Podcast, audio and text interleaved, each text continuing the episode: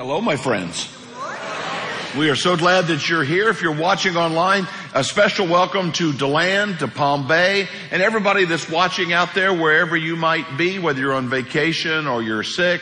We're glad you're there as well. Uh, we're moving on to Acts chapter 21. Uh, to get your Bibles out, if you're new today, uh, we just work our way through books of the Bible. that way we can't skip over anything we don't like, and we have to give you the whole teaching uh, of the Word of God. So we're in Acts chapter 21 today. This is the beginning of the church. Paul is traveling by ship. We'll get into all that in just a minute. Uh, a couple things I want to highlight. On November the 11th, we're going to be having a banquet for our Jesus clinic. Now, if you're astute, you're saying we already had that. And you'd be correct had there not been a hurricane. And uh, our hotel was in the middle of the flood zone and most of the people couldn't get there. So we've rescheduled it to November the 11th. So if you were already planning to come, please reconfirm that. And if you're interested in coming, you can stop at the desk. We have a letter that explains it. Uh, this is a fundraiser. Um, our, our clinic literally does millions of dollars of free health care every year and we take care of hundreds of families. And this is this is for people who have jobs but do not have health insurance and there's a hole in the system there. And so our clinic has stepped into the middle of that and done just an amazing job. And every few years we have a banquet to support uh, that clinic. So that's going to be on November the 11th, and you can see it out there. The other thing I want to talk about is the shoe boxes. We got three weeks left. And I just want to put a push on that. If you've got shoe boxes, haven't brought them back, haven't taken them yet, have taken some, but you need to take more. Um, it is the biggest um, we get more out of this than anything we do because out of every two shoe boxes made, statistically one kid accepts Jesus Christ somewhere in the world. Alright, so that means if this church does 7,000 boxes, which is our goal, we're still got 2,000 to get out of here to get packed, but if we do 7,000 shoe boxes, 3,500 children will be in heaven one day. Not, not to count all of their family and friends that they may end up influencing. So my family has decided that every year we're just going to add a shoebox. So we're up to 13 and it costs about 20 bucks to fill it. It's $10 for the shipping and we did 13 this year. So based on the statistics, I have six and a half children. So I need somebody to pick up that other half child. So somebody look out for me. Uh, so anyway, those boxes are out there in the lobby. Help yourself. Uh, try to get friends involved, family, civic groups. There's so many ways uh, to get this done. but I was I was thinking uh, earlier this week about all the things that my mom used to say, my grandma used to say, and uh, the list just kept getting longer and longer. Like, don't put all of your eggs in and a stitch in time. But nobody knows nine what. Nobody seems to be able to to, to answer that one. Um, two wrongs don't make a right. Yeah. Two rights make an airplane.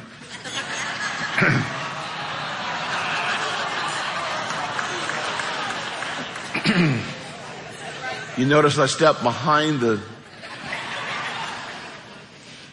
When it comes to leadership, and this is kind of the core statement I want to make, real leaders don't force people to follow. They give them an opportunity to do something great.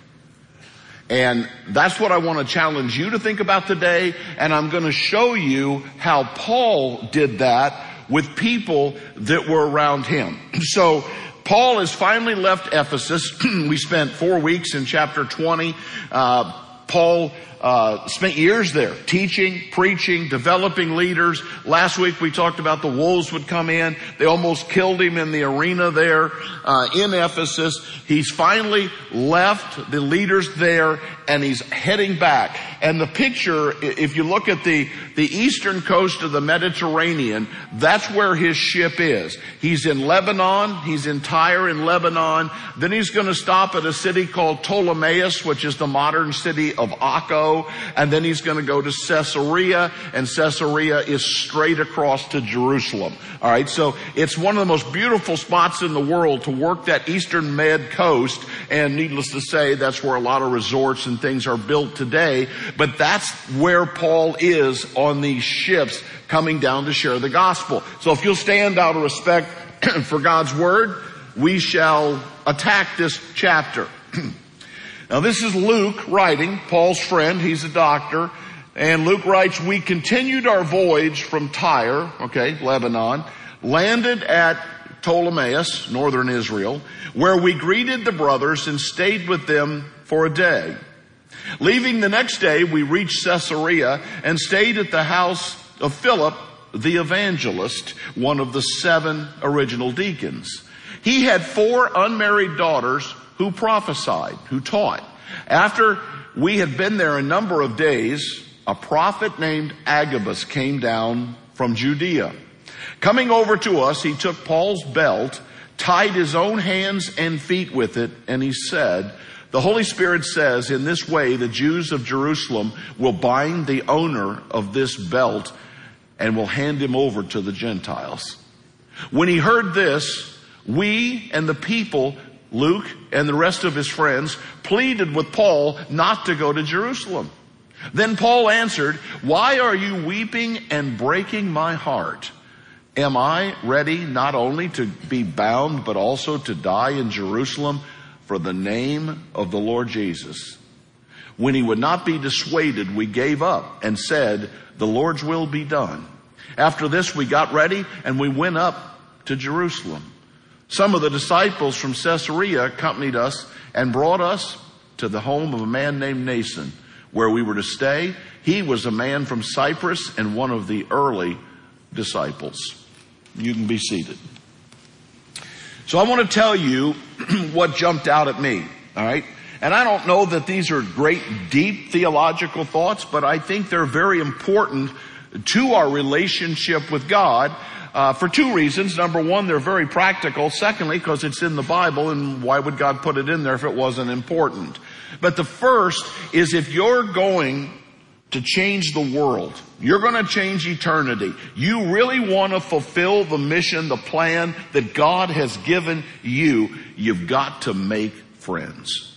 You got to build friendships. And what stood out to me is I, as I read this, everywhere Paul goes, he's got friends. They stop they left Ephesus, left everybody crying in Ephesus, and then they make the first stop and it says a bunch of the brothers came out, a bunch of the disciples came out, met with him for a day. Then he goes on down and he meets Philip, and then Agabus comes over, and then Philip's daughters are there, and then all the believers in the um, the area there where Philip lives in Caesarea, all those people are there, and he calls them all by name. They're all his friends. You want to know how to get through this life? You want to know how to survive as a Christian and thrive as a Christian? The key is the people that surround you. The first thing you tell people that are struggling with any kind of addictions, you know this, don't you? People, places, and things. You change the people, the places, and the things. You want something different, you gotta put yourself in a different spot. If you hang out with people that drink and do drugs and fight, that's what you're gonna become. If you hang out with people that pray, study the Bible, and make shoe boxes, guess what you're gonna do? Just not that complex, is it? But the key is friendships. And I am blessed. I am so blessed with so many friends and I'm so grateful for that. A lot of you here in the room. Um, but I have we talked about it before, but I have six in an inner circle. And there's six guys that I went to college with, five and me, and we meet twice a year for venting, for prayer, for encouragement, to be made fun of each other. There's a whole lot of things that go on. We text nearly every day, but one of those guys sent out a text two days ago and he said this. He said, I am so grateful to have men in my life that are 2 a.m. friends. That I could call you guys at 2 in the morning if I had a problem or even if I didn't have a problem. Even if I just needed to talk. I'm so grateful to have friends like that. Now if you don't have friends like that, you gotta be careful. You wanna make sure you pick the right friends, alright? Because we, we haven't, I mean, there's a whole lot of commitments we've made to each other that to hold each other accountable for all kinds of things. And these guys have a right to hurt me in a whole lot of ways if I screw up. So you want to make sure you've got the right friends because there's a lot of people in your life that pretend to be friends. Am I right? So you want to be really careful, but everybody needs those relationships. Now, why are we always harping on get in a small group, buy, be on a mission team, be in a ministry, work in the food pantry, work in the children's ministry? Because in those ministries, you're going to make friends. And out of those ministries, you're going to build those relationships. Because this Christian life was never meant to be one alone. And you're thinking, well, if Paul could do it alone, no, he couldn't. How about Jesus? We'll get to this at the end of the message. Jesus constantly had the disciples with him. Not that he couldn't do it without them, but he had them with him. And then specifically who's he got with him when things get tough? Three, Peter, James, and John.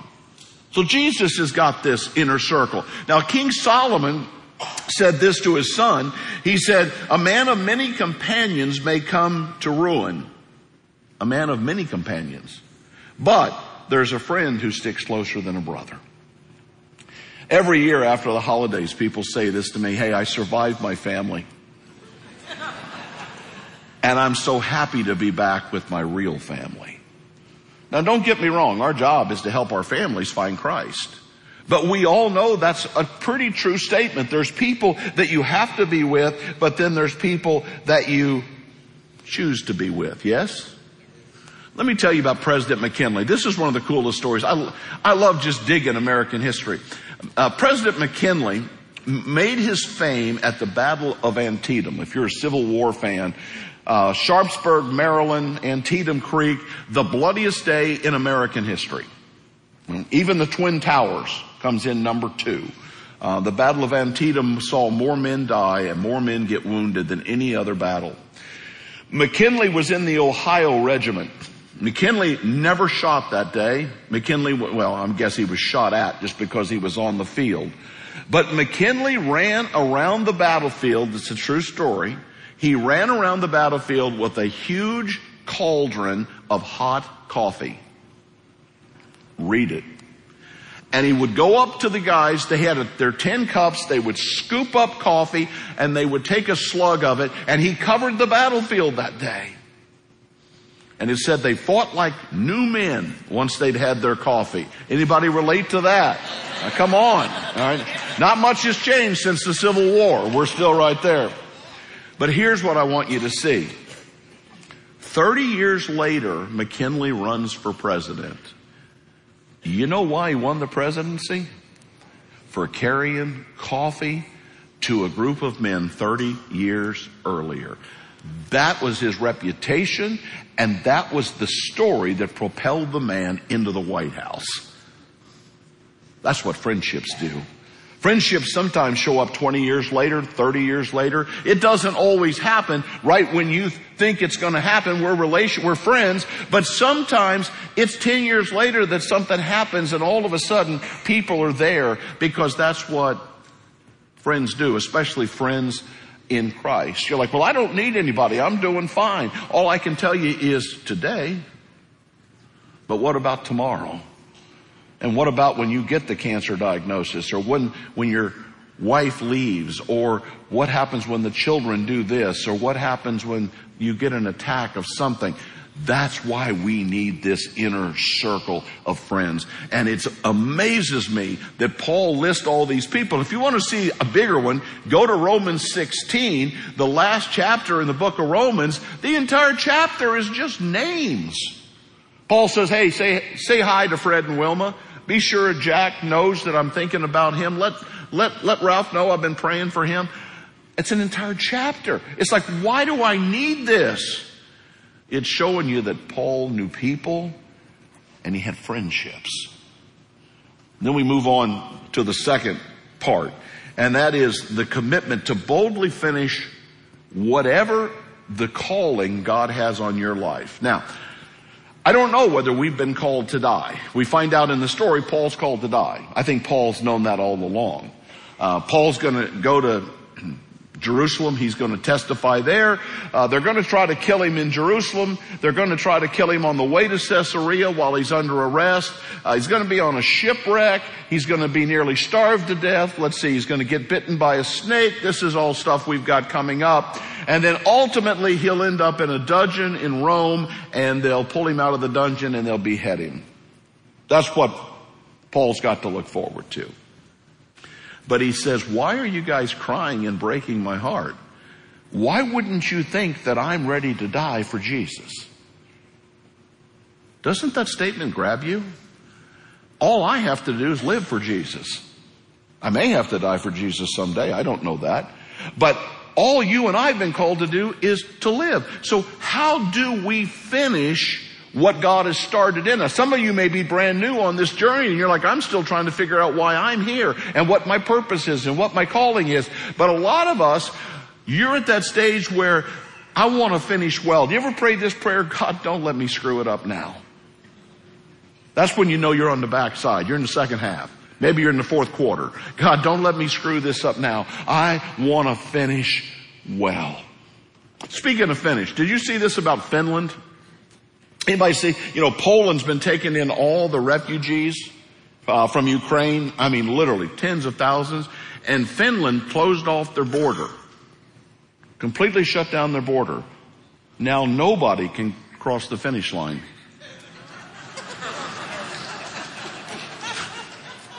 You still here, Jim? You still here? All right. Make sure nobody left. All right. You know, I think sometimes we think the job God's given us is so hard. This is a map of Marco Polo. Marco Polo, if you don't know his story, you should read his journal. His journal is fascinating. It's, I don't know, what, 700 years old. Um, but he, he chronicles him walking from Italy to Mongolia a couple of times in his lifetime. All right. There's the map of where he walked. All right. That's his life. And the story was so amazing that when he wrote it down, nobody believed it. The problem is he had all the facts right and he obviously did make the trip. And we whine and complain because we think our mission is too difficult. Now look, I don't know what it is. Is your mission to teach? Is your mission to do shoe boxes? Are you supposed to do all of this or what, what's my part? I don't know what your part is in the mission. Nobody else that was at that table that day found out how their story was going to end, only Paul's. Guy named Agabus, who we met earlier, uh, he's from chapter 8, he shows up and he told them earlier there was going to be a famine. And I just want to, this is a parenthetical statement here. In Ephesians 4, 11 and 12, it said God gave some to be apostles, some to be prophets, some to be evangelists, some to be teachers. Now I want you to pay very close attention. Alright. First of all, just because God gave somebody those gifts does not mean you get a title. It bothers me. I mean, I understand you call me pastor sometimes out of respect, but my mom named me Joseph. All right? Joseph Dale, if you want to yell at me. All right? But, but she did not name me Pastor Joe. All right? Because that immediately sets up the fact that there's a difference between me and you. And there's no difference between me and you. Except that God has put me in the place to teach right now. So that's a very dangerous thing. But here's the thing you need to understand about these titles. For instance, let's just look at this prophet title. Do you know what happens if you're, if you say you're a prophet and something you say doesn't happen? In the Old Testament, now I don't have the authority in America, but in the Old Testament, you were stoned to death. And I've had people come up to me and say to me, I'm a prophet. And I say, really? Because they don't know their Bible. And so I try to educate them. I say, I don't care how, you know, you're, you're trying to set yourself apart.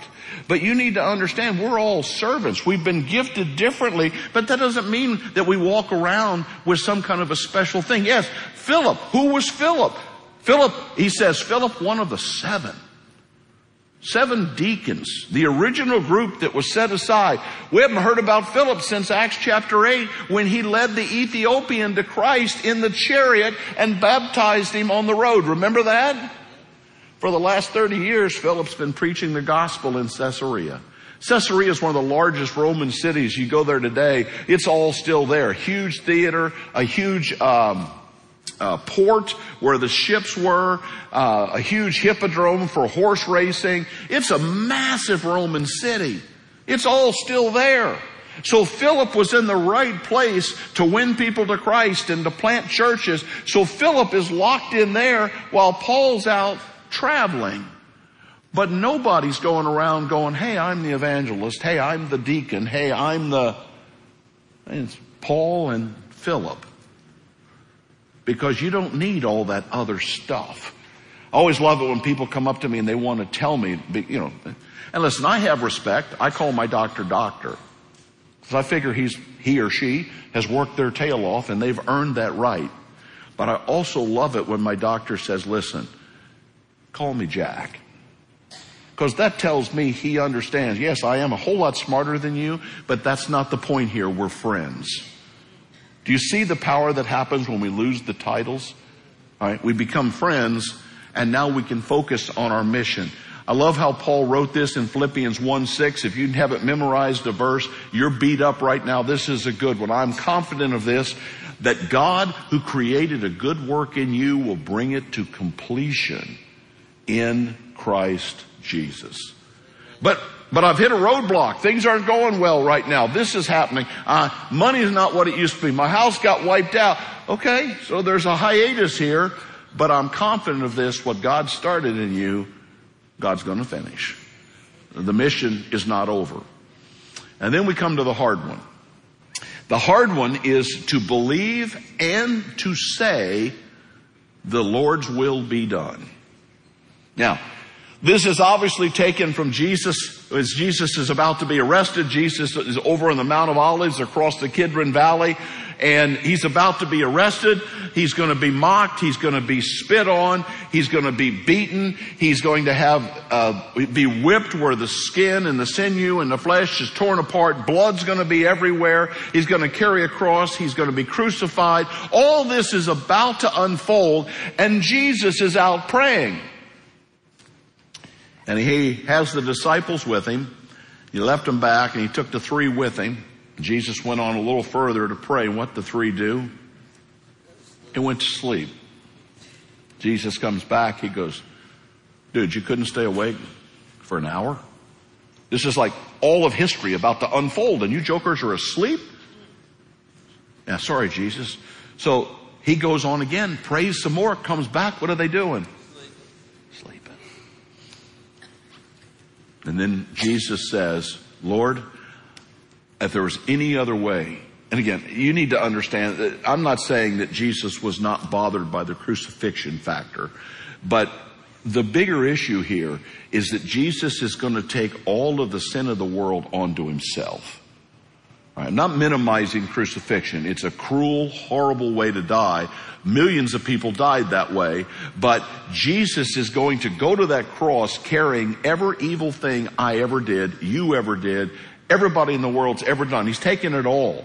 And he said, Lord, if there's any other way around this, let's do that. But then he said, your will be done. Now look, we know in the core of us God's will is going to be done. You know that, right? God's will will be done one way or the other. But there's a whole new aspect when you and I speak it. When you and I say, Lord, this is what I'd like to have done. But listen, you're in charge of my life. You're in charge of my family. You're in charge of things. So your will be done. I like how Charles Spurgeon says it. Charles Spurgeon said, listen, church, you were saved not to go to heaven. You were saved so you'd take somebody to heaven with you. What a statement. What a statement. Because a lot of Christians just sit around and say, well, I'm good. I'm just waiting to die or waiting for Jesus to come get me. And I promise you, there are whole churches like that. That is not our call. Our call is God's will be done and what is God's will? Well, let me tell you, this is how it, Paul wrote it to Timothy. He says, this is what's good and this is what pleases God and our Savior who wants all men to be saved and to come to the knowledge of the truth. What's God's plan? God, your will be done. What's God's plan? For all men Come on. For all men to come to salvation. That's God's plan. So in my prayers, in my talking, in my life, in my work, everything I do is to give somebody that opportunity. It's still up to them to make a choice. But we don't just sit around and wait for that to take place. We take action. Now we talked about, Cord talked about the concert that's coming on the 21st. Josh Paul will be here. That, that's going to benefit a, uh, a new church, uh, up in West Virginia. We're excited to be a partner of a new church plant up in Appalachia, one of the poorest areas. We're planting a church, uh, right in the middle of, of, of that area. So that's, that's what you'll be supporting that night when you come to the concert. But this is what Josh Paul said when the Queen of England died. He said, I wish the church would get half as excited about the King of Kings as the world is about the Queen of England. It's like, wow. In fact, the British even said it for us. I didn't say it, but the British said it. They say, this is how it goes, the Queen is dead. The response of all the people, long live the King. They just got the wrong King. The queen is dead. Long live the King of Kings. Now listen, I don't know where you're at. Whether you're watching online, DeLand, Palm Bay, here. If you've not accepted Jesus, we want to give you that opportunity. I think you're going to see a baptism here uh, before you leave. We had one last night. Uh, it is it is made new weekend. We're going to switch it up. Pay attention uh, if you want to if you need to be baptized or if you want to come out and cheer. You're watching online. You get up. Come. We're going to be at Tom Renick Park. That you go down uh, Granada and you go north. Renick Park is up there because Andy Romano Park no longer exists. They're going to have to rebuild it. There's no steps. There's no beach. It got destroyed. Uh, so we'll be going up to uh, to Tom Renick. Uh, same ocean, so we'll be okay. Um, if you need to be baptized, six o'clock uh, tonight, or you can come up here. You can hit the button. I've decided. One of the coolest things happened last night. So I, well, we knew there was going to be a baptism, but I, I didn't know who it was. And I walked off stage and I, and I went back to meet the person getting baptized. And Pastor Carey said, Joe, she's never been to church here ever. She watched online. She came here to accept Christ. She'd never been here. She goes, Oh, I'll be here from now on. But she said, I've never been in this building. And she came last night, gave her life to Jesus, Carrie baptized her. It was a very cool moment. I'll finish with this sign. All right. I want you to take a look at this. All right. You're driving down the road. Caution. This sign has sharp edges. Do not touch the edges of the sign. That's good information, right? Take a look at the bottom part. Also, the bridge is out. Now, this would be information that perhaps should have been up here, yes? Let me tell you why this sign got my attention. Because I feel like for most people in the world, this is where they live. Hey, my oven's broken. Hey, this is not right. Hey, the brakes on my car need to be fixed. Hey, I don't have enough money for this. How am I going to solve this problem? And the truth is, they're not ready for eternity at all. And the bridge is out. Okay, you got it. Father, I pray that your spirit would let us know what we need. For some, they need to start building those friendships. And it can be hard because people have been hurt with some of those decisions in the past. For some of us, we've got hung up and we need to get back on track to finish our mission. For some, it's an emotional decision to actually say, God, you know what? For once in my life, I have to say, I can't be in charge. It's got to be your will that's done. So, Father, as we let your Holy Spirit move Speak to each one of us. Who's being called to teach children? Who's being called to fix this? Who's being called to get involved? What is it God's saying to you? Lord, you bring it home in Jesus' name.